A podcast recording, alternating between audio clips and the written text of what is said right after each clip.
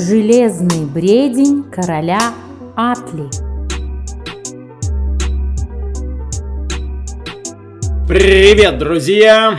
С вами Железный бредень короля Атли, подкаст о стихах со странным названием. И у микрофона, как всегда, кормчий нашего утлого, но стойкого суденышка Андрей Атли.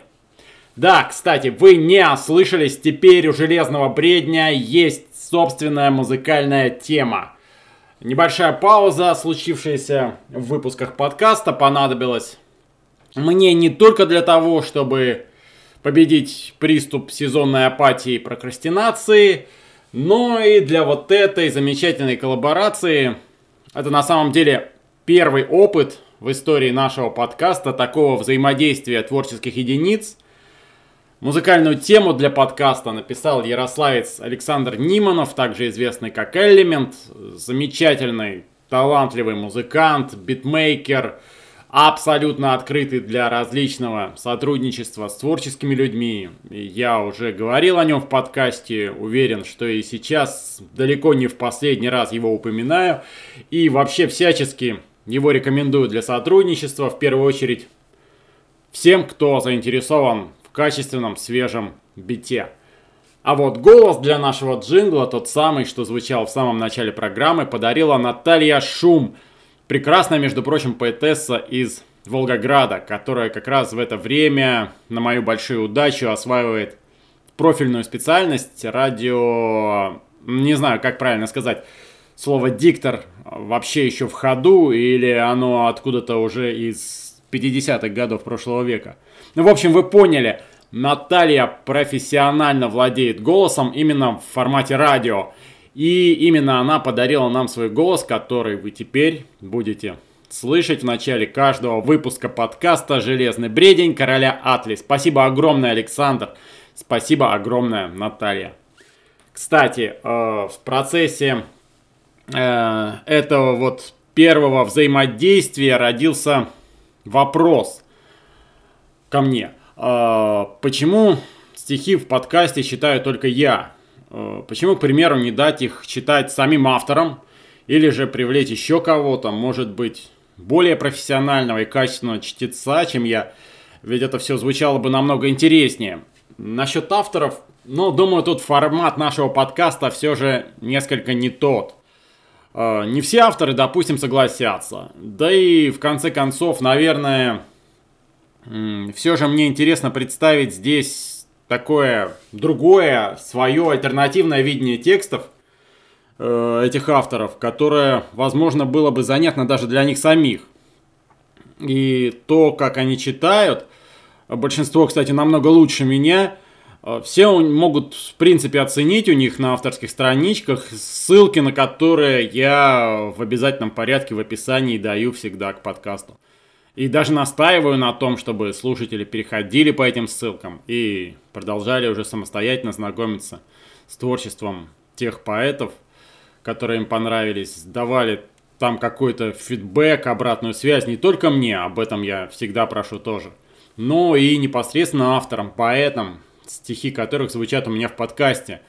Собственно, новые читатели для всех них это тоже одна из моих непосредственных целей то, чего мне бы хотелось. Что же до того, чтобы пригласить кого-то из хороших чтецов в мой подкаст, вот это, я считаю, отличная идея. Это намного разнообразило бы и звучание подкаста, и палитру прочтений.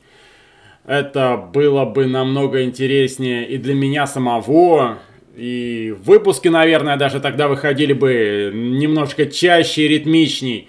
В общем, одни плюсы, одни плюсы. И звучание было бы не таким монотонным. Проблема одна. У меня пока таких людей нет. Нет таких людей, которые захотели бы читать в подкасте стихи современных авторов по моему выбору. С другой стороны, я их ведь по большому счету еще активно и не искал, не так ли?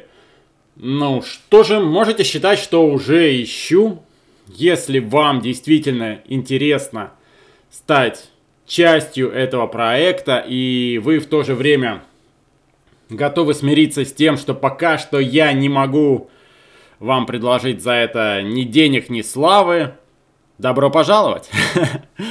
Пишите мне в личку ВКонтакте, и, возможно, уже в следующем выпуске мы все услышим и ваш голос здесь, в Железном Бредне. Считайте это официальным приглашением. Этот выпуск, как и предыдущий, я открываю чтением из межавторской антологии «Возврату не подлежит». Одной из э, главных книг, по моему мнению, в отечественном поэтическом мире последнего времени, то есть вот рубежа 20-21 годов. Формат межавторской антологии очень популярен. Их издается великое множество каждый месяц только в русскоязычной поэзии. А, но именно у этого проекта Стефании Даниловой получилось стать не братской могилой авторов, как с долей черного юмора зачастую и именуют антологии, которые порой не читает никто, кроме их участников и ближних родственников. Вот. А действительно явлением, явлением в отечественной поэзии, которое, я уверен, оказало и оказывает влияние на все, что происходит, будет происходить еще в этой сфере. Стихи, опубликованные в этой антологии, заставляют нас вспомнить прошедший 2020, а, но темы, которым а, большинство из авторов обращаются, они не устарели. Во-первых, потому что все эти эпидемиологические дела, они продолжаются так или иначе до сих пор. Люди по-прежнему болеют и умирают. Ограничения по-прежнему не снимаются кое-где, как у нас, например, на Брянщине, даже усиливаются. Люди по-прежнему вынуждены носить маски. Вот это вот все. А во-вторых, зачастую потому, что поэты, настоящие талантливые поэты, большие авторы, обращающиеся к остроактуальным событиям, в том числе там коронавирусным, все равно преломляют их так или иначе через вечное, через э, вневременное. Поэтому самые удачные стихи сборника, а в антологии множество совершенно разных стихов, достаточно разной степени удачности, они одновременно и документ эпохи, и диалог с вечностью, как, э, например, Лермонтовская смерть поэта, каким бы, каким бы пафосным и, возможно, неуместным не показалось такое сравнение. Сегодня, сегодня из антологии я прочту замечательное стихотворение Евгении Бильченко. Его, конечно, читал каждый, кто открывал антологию. Потому что оно открывает антологию. Это самое первое стихотворение самого первого автора. А, называется оно «Море на парапете». И я думаю, не случайно оно первое. Оно и во многом программное для всей антологии. И действительно очень яркое само по себе. А, Евгения Бильченко, признанный в мире русскоязычной поэзии автор, самобытный, легко узнаваемый, с ярко выраженной гуманистической позицией, но знаете вы о ней, скорее всего, не поэтому, если знаете, а из-за каких-то ее политических высказываний или действий. Там дело в том, что она в свое время была одной из тех украинских интеллигентов, которые изначально поддержали украинские протесты и Евромайдан. Потом она очень быстро под влиянием происходившего отошла от всего этого и довольно давно активно выступает против очень многого, что происходит на Украине. В частности, в последний раз острые ее критики подвергся так называемый закон о функционировании государственного языка, э, вытравливающий все русское из культурной среды соседней страны. Мне не хотелось бы и дальше фокусировать ваше внимание именно на политических аспектах. Вы их, если захотите, можете узнать сами. А, но факт в том, что сейчас Евгения по-прежнему живет в Киеве и в довольно стесненной жизненной ситуации ее лишили возможности преподавания, фактически выключили из официальной общественной жизни, в том числе не только из-за ее каких-то какой-то политической позиции, но и из-за русскоязычного творчества. И когда такое происходит с поэтами, нашими собратьями, тем более значительными поэтами, это всегда очень и очень печально. И то, что я сегодня здесь читаю стих Евгении Бильченко, стих о любви, Это тоже в чем-то моя попытка поддержки ей в сложившейся ситуации, пусть слабая и бессильная. Чего вам надо? Любви вам надо. А любви в чему буду петь вам? Вам, что сидят по своим домам в Праге и в Будапеште. Любовь, антивирусная таблетка, передозами ее ешьте. Побочек не будет. Это как шторм и море на парапете. Вот Одесса. Друг из Одессы написал свой рассказ про онко. Позвонил, прочитал. И сорвался голос. Выпущенным ребенком, ребенком, сорвавшимся с поводка в летней дурной одежде, которого мы глубоко внутри держим, таим, стреножим. Чего вам надо? Любви вам надо. Причем очень много. Даром. Вам, что сидят по своим домам в ровно и в Тывкаре, не бывает слишком много любви, не бывает любви на вырост. Любовь не лекарство, она бесплатна, она тот же самый вирус. Вот Одесса, друг из Одессы навсегда из нее уехал. А когда еще все хорошо текло, любоваться было не к спеху, ни этим морем на парапете, ни сумасшедшим штормом. Смерть — это вовремя не успеть. Ну что ты стоишь, ну что ты? Любви бы, царь. Любви б, Ивану. А иначе весь мир палач нам. Нам, что сидят по своим домам в атомных снах. Не плачь так. Бабушка плачет. Дедуля плачет. В семье перешли на вой все. Смерть — это то, чего нет. Не стой, люби, ничего не бойся. С вами Железный Бредень Короля Атли, и мы продолжаем. Следующий автор, поэт, с творчеством которой я сегодня собираюсь пообщаться. Ее имя вы тоже, если интересуетесь современной русскоязычной поэзией, в принципе, наверное, хорошо знаете. И в антологии «Возврату не подлежит» она тоже, кстати, есть, но зачитывать я буду не оттуда, а из ее личного творческого паблика «Сердце пули», благо Александра Кецо. А речь пойдет именно о ней, весьма плодовита как поэт, и там есть что зачитать. На самом деле ее зовут Светлана Казакова, она родом из Тамбова. А, так я знаю, что творческие связи соединяют ее и с русскоязычной Германией, где она преподавала, может быть и поныне преподает, я не совсем в курсе, и с Петербургом. На самом деле не настолько важно, где она географически в этот момент обретается, как важно то, что она является постоянным и достаточно активным участником сетевого литературного процесса на протяжении многих лет, ну и по сей день. Ее творческий псевдоним, я, кстати, не знаю даже, как правильно ставится в нем ударение, Кессо или Кессо, и если мне завтра напишет Александра и ну, там гневно отчитает за неправильное, то мне нечего будет сказать свое оправдание. Впрочем, это вряд ли произойдет. Э, мы с ней не знакомы и никогда не общались. Так вот, э, ее творческий псевдоним звучит довольно резко и агрессивно, и это я считаю очень удачно, поскольку отлично гармонирует с ее творчеством, которое она же сама определяет как боевое искусство и боевую философию. Э, Александра сама отлично справляется с прочтением своих стихов. Ее, кроме того, читает и Михаил Вей, и читает Анна Горностаева. Многие авторы положили ее стихи на музыку. Например, там Кира Покровская, Андрей Потапов. Это только то, что я слышал. В общем, как я уже говорил, Александра Кессо не обделена ни вниманием читающей публики, ни любовью коллег. Но, скорее всего, если ты, дорогой слушатель, далек от литературных и около литературных кругов, то ты этого имени, может быть, и не слыхал. Вины в том ничей нет, такой уж информационный вакуум сложился вокруг современной русской поэзии.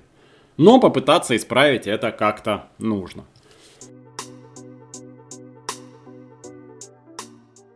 То в глаза заливают Толова и не хочется и глядеть. Бьются в стенки дурные головы. Начинается добрый день, что по первости покалечено, после стерпится, отживет. Что же делать, коль делать нечего? Или не деется ничего?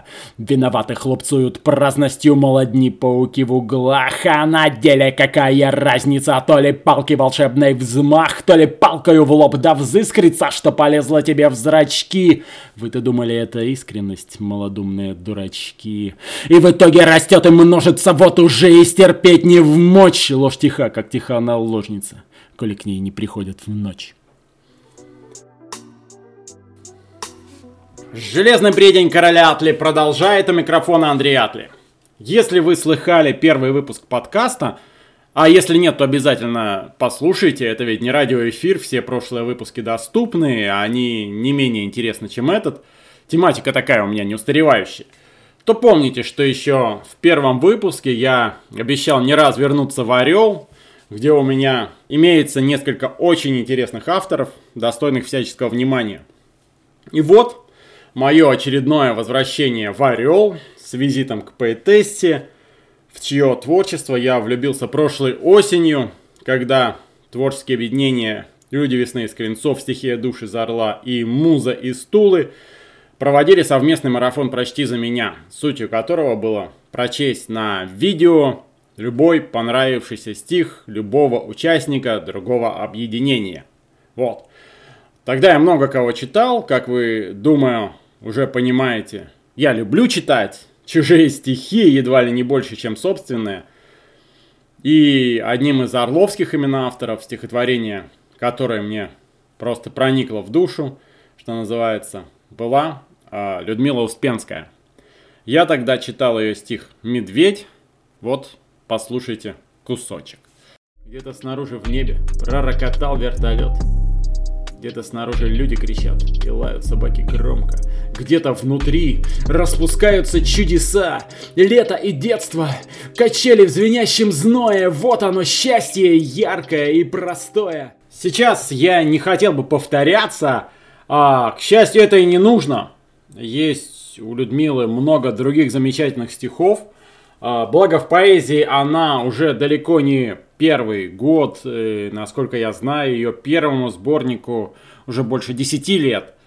И знаете, иногда поэтический стаж, в кавычках стаж, да, почти ничего не значит. В том смысле, что он еще ведь не дает автоматам мастерства, не дает какого-то тонкого языкового чутья, которое, конечно, а, развивается с опытом, но совсем не обязательно.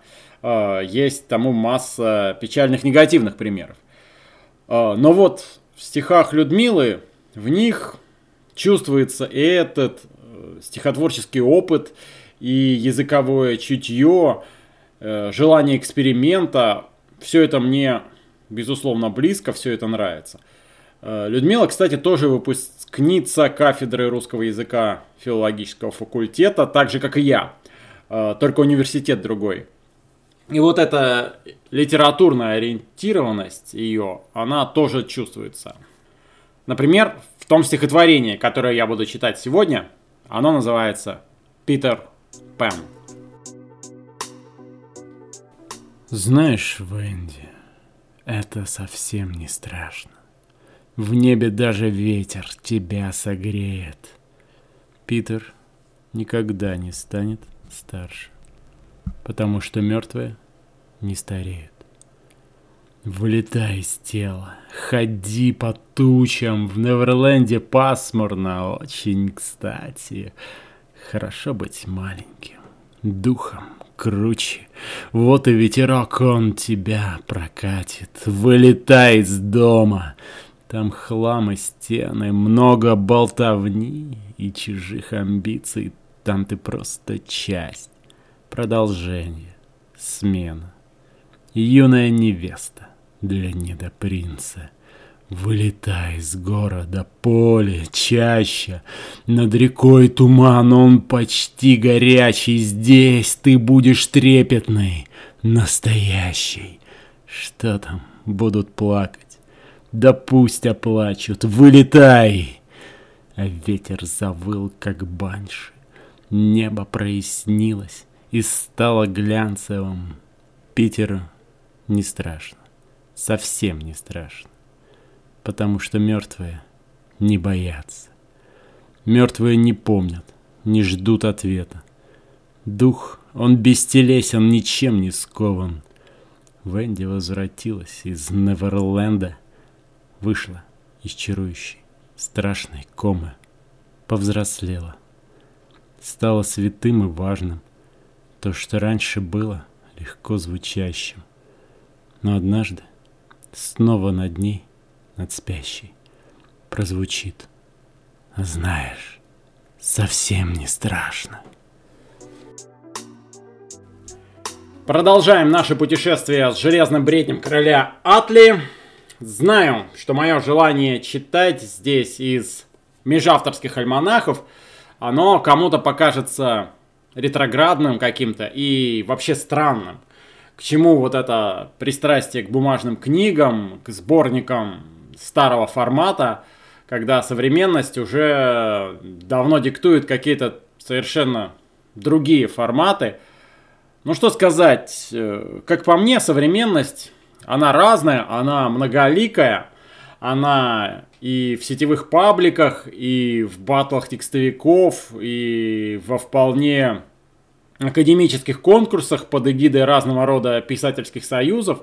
Все это сейчас существует и сосуществует современности одновременно. И все это оказывает свое влияние друг на друга, сливается, как-то видоизменяется. И вот это вот движение, эти трансформации, алхимические превращения, именно они меня больше всего, наверное, завораживают, впечатляют, вдохновляют. Именно в них, как мне кажется, рождается что-то стоящее, что-то настоящее. И уж во всяком случае самое интересное.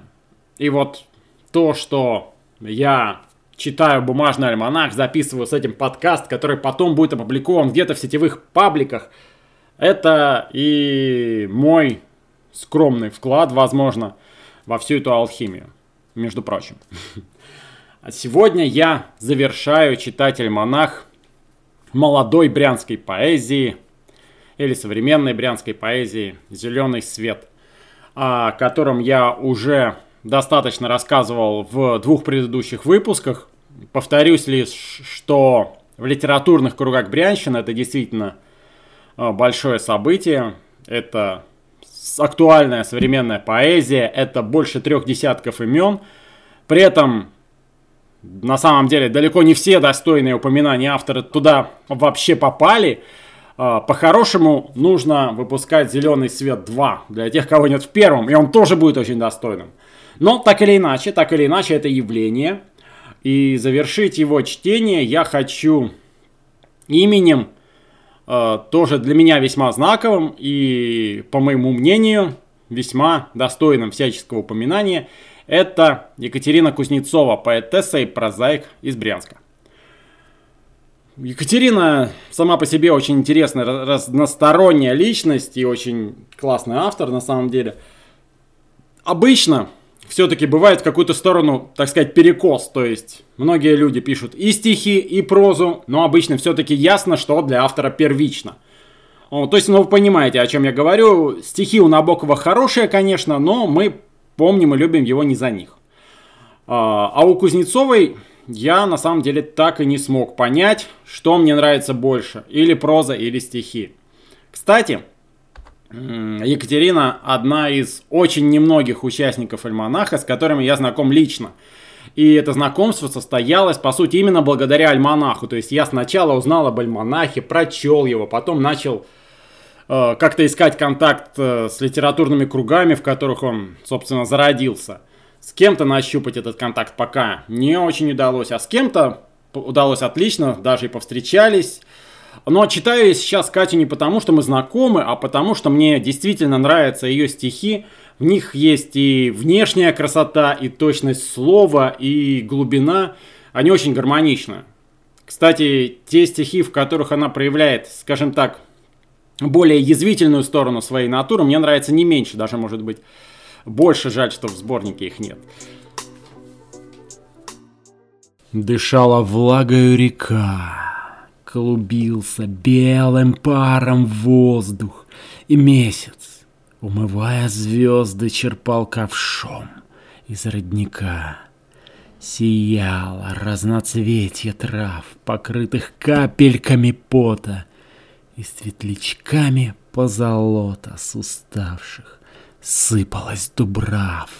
Круговорот русалих чар тревожил ликами видений, Сквозь вязь забытых наваждений взывал к началу всех начал.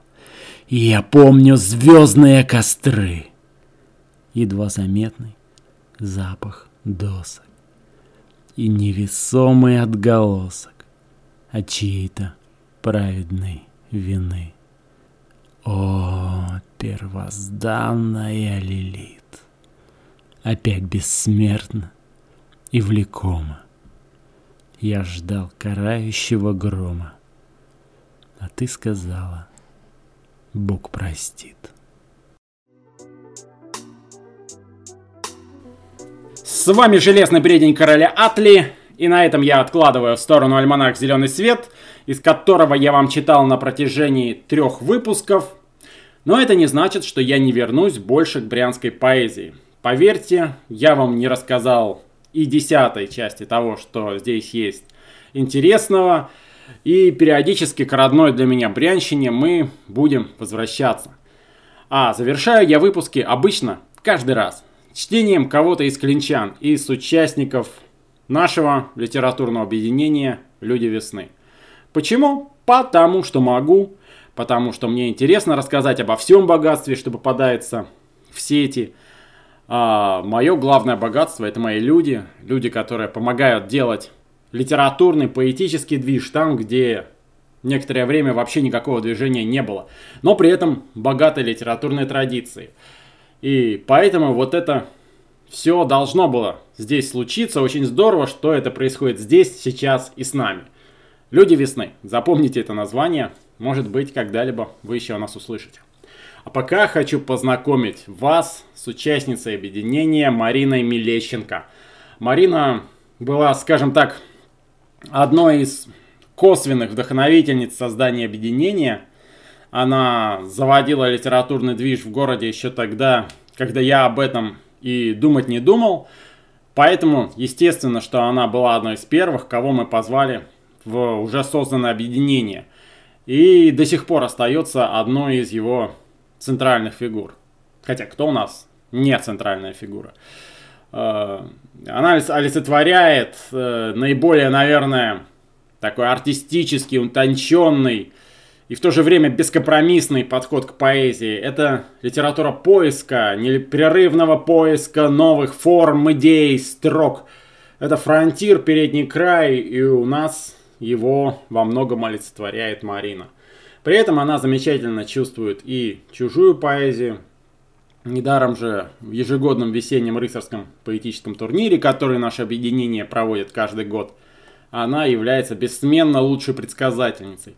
Кстати, это ее стихотворение, стихотворение Марины Милещенко, что я собираюсь прочесть сегодня и сейчас, также было написано ей до этого турнира совсем недавно, меньше месяца назад. Очень тонкая, болезненная, немножко сентиментальная, все как я люблю. С каких таких неведомых глубин ты достаешь неведомую лампу и, словно в детстве, с ворохом былин играешься. Игрою лечишь ранку.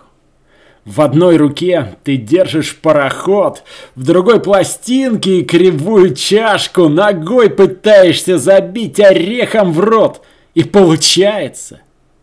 Игрою лечишь ранку. Горит в глазах пылающий костер. И жадно бьется сердце, мотор танка, ты любишь жить. И пусть в душе топор, ты пой, пляши, играйся, лечи ранку. Ну вот, друзья, на этом пока все. Железный бредень короля Атли отправляется в новое плавание. Пишите в комментариях все, что считаете нужным написать. Мне очень нужны ваши отзывы, честно. Ничего важнее для меня вообще нет. А, надеюсь, что у тех, кто нашел 20 минут, чтобы послушать новый выпуск, найдется и пару секунд, чтобы написать что-то в комментариях. Буду ждать. Помните, кстати, и о моем предложении. Железный бредень готов поднять вас на борт в любое время. У микрофона был Атли. Всем любовь. Пока. Железный бредень короля Атли.